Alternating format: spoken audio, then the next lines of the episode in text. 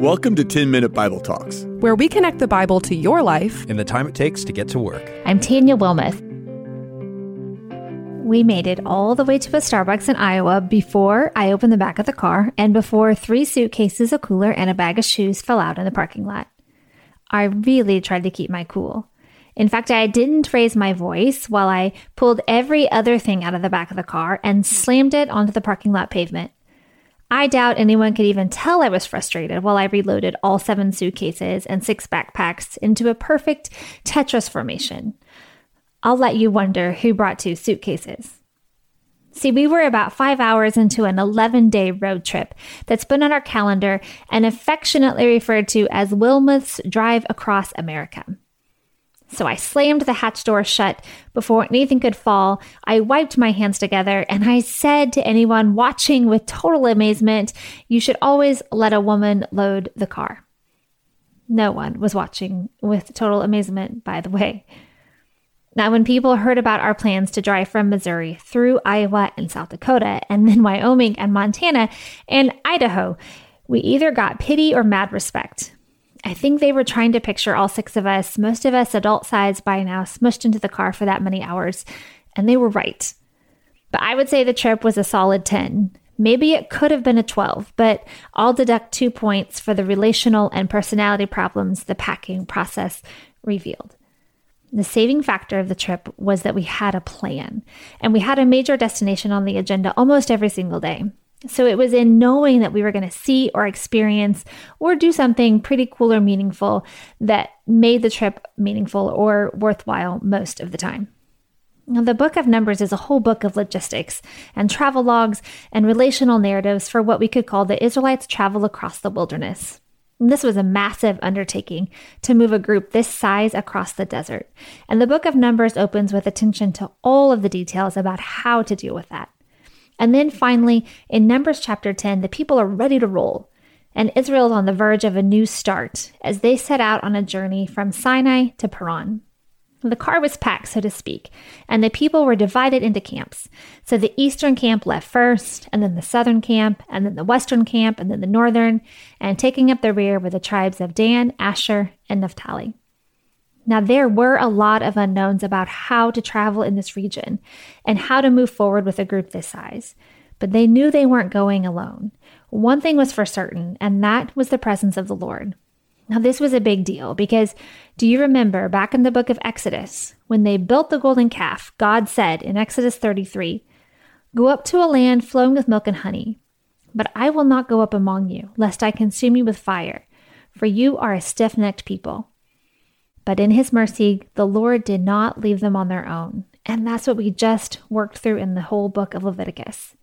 So, what a stark contrast between those words in Exodus 33 and the way the first leg of this journey is described in Numbers chapter 10, verse 33, when it says, So they set out from the mount of the Lord, three days' journey, and the ark of the covenant of the Lord went before them three days' journey to seek out a resting place for them, and the cloud of the Lord was over them by day whenever they set out from camp.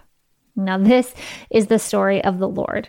The Lord being with them, the Lord having forgiven them, the Lord among them, the Lord leading them. Yeah, the details of the trip are really important. We we know they are. And the logistics matter greatly. Organization, it's necessary for safety and it's necessary for survival. The quality of leadership, totally integral to success. But the confidence for the journey is solely based on the presence of the Lord. They weren't just following Moses, they weren't just following great leaders, they were following the Lord. Let's say it differently. Taking into account where they've been, they get to follow the Lord. The Lord wanted to be among them. Now, when Paul was writing to encourage believers, he talked about it like a race, and he said to keep running the race toward the hope of God's promise. And when he did that, he warned them against idolatry, and he referred to the Israelites and this cloud in the desert. In 1 Corinthians 10, Paul said, For I do not want you to be unaware, brothers, that our fathers were all under the cloud and all passed through the sea, and all were baptized into Moses in the cloud and in the sea, and all ate the same spiritual food, and all drank the same spiritual drink. For they drank from the spiritual rock that followed them, and the rock was Christ. Now, what Paul is saying is that Christ in spiritual form was ever present with the Israelites.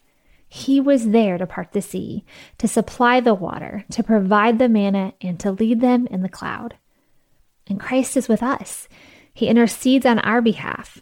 And when we follow him, we can have confidence about where we're going and who's going with us. Now, God made a promise to Abraham when he said, Go into a land I will show you, and I will make you into a great nation. And everything about that journey, from Abraham until Moses, it continually confirmed the Lord's faithfulness to his promise. And right now, the Lord is literally in a cloud traveling in front of them. Now, as those adopted through Christ into the family of God, we share in the promise that we will finish the race and live with God forever.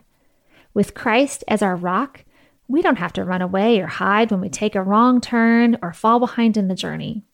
When we throw a fit in the parking lot because the suitcases fell out, we can get back in the car and apologize to our families and thank God that He is the only one who currently loves us and wants to be with us.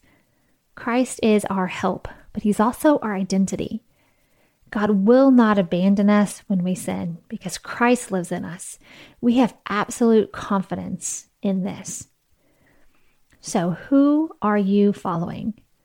As we map out our lives, we know where we're going, but we know we're going to face uncertainty. And when it happens, we look for a pillar to follow. And those words Paul wrote are about choosing the wrong thing to follow. He warns us against choosing idols to follow. So, how do we know when we're following our idols? Well, often we can look at the things that make us really anxious or really excited or really impatient. Those things tend to be our idols, or at least they tend to reveal them. Here's some more. What do you think about when you wake up in the middle of the night?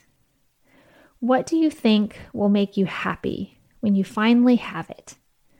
Is it financial freedom? Is it a girlfriend, a boyfriend? Is it a spot on a team, a career, a degree? What would your roommate or your spouse or your friend say comes between you and your relationship with them?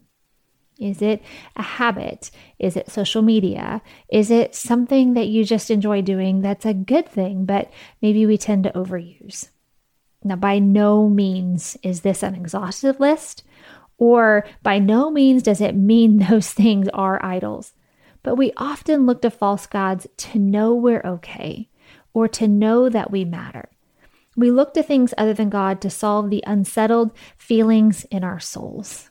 These Israelites, they were going to get unsettled as they traveled, but they were supposed to look at the cloud and follow God. Now, those other things we follow, they're called idols because we're asking them to do something that they can't. We're giving them the power to tell us where to go, to tell us we're okay. And we turn away from the rock that has made us okay with God, Jesus Christ. Now, wait for it tomorrow. Tune in. Jensen's going to tell us what comes next for the Israelites, and it's probably not going to be a huge surprise. Why are we not surprised? Is it because we know our tendency to turn to something less when we've been given something better? And why do we turn within? Why do we turn to our own morality and our self willed ways of doing the right things or making up for wrongs when we have the indwelling Holy Spirit to confirm God's love for us? Like the cloud that was always before them, let ourselves be reminded of God's presence with us. Let's be intentional to consider who we're following when we're busy and when we aren't. Let's think 10 times on God's love for every one time we consider our own performances. Let's make it 100. Let's ask people to remind us. Let's write it on a post it note. Let's tell someone else. God loves you. He leads you. We get to follow him.